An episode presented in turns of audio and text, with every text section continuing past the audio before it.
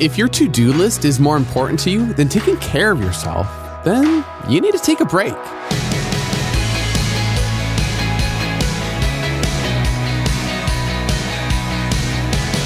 Hey, I'm Dylan, and you're listening to Unlocked, your daily key to unlocking God's Word in your life. Today's story is a little challenging for me because it's about slowing down and taking a break. It's easy for me to get caught up in everything I need to do and to use every spare minute to get just one more thing done. But God didn't make us to be like the Energizer Bunny. He knows we need to rest, and He set us the example for that in Jesus. Let's get into it with Rest is Productive by Naomi Zylstra. The other day, I heard someone say, Rest is productive, and I flinched a little bit. That can't be, can it? Resting is the opposite of being productive, right? Sometimes I struggle with feeling guilty when I rest or take a break. Or I'll remember how productive I was in the past and think, I'll never compare to that now with all the rest I'm taking. But God teaches us that not only do we need to rest, but it's also an important and productive part of becoming more like Christ. God created the Sabbath with the purpose of resting in mind. In the book of Exodus, he commanded his people not to do any work on the Sabbath, the last day of every week, inviting them to trust him to provide for their needs. And in Genesis, God even gave us an example of rest right at the beginning God finished his work of creation and then he rested. When we rest, we can quiet our minds and listen to what God may be trying to tell us. Or we can simply enjoy and be present in the gifts of creation God has given us. Jesus often went off alone to pray, and in Mark 6:31, Jesus called his disciples to come away with him to rest and take a break after they had just come back from their missionary journeys and heard the news of John the Baptist's death.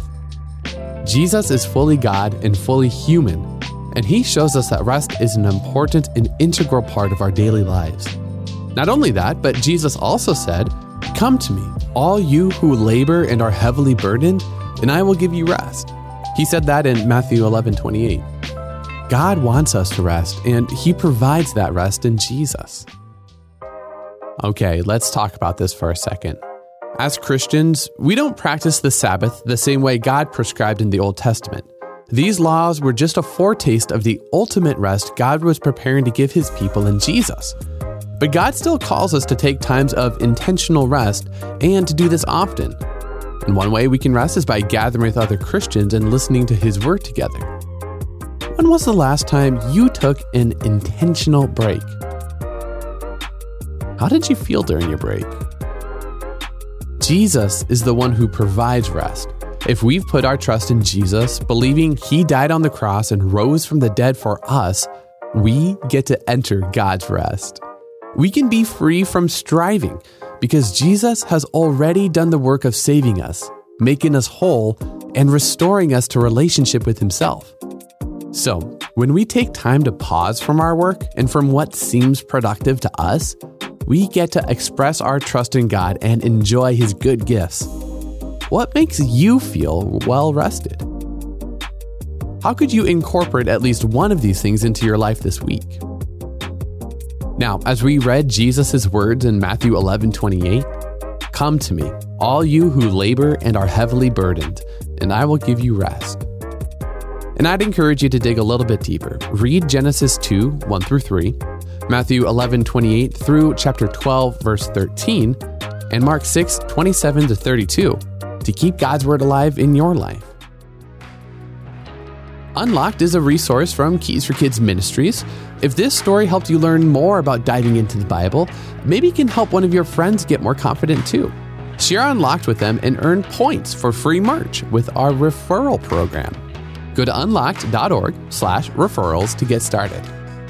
And come back for tomorrow's devotional with Natalie. She's reading her own story she wrote about her day job with the fire department. But until then, I'm Dylan, encouraging you to live life unlocked, opening the door to God in your life.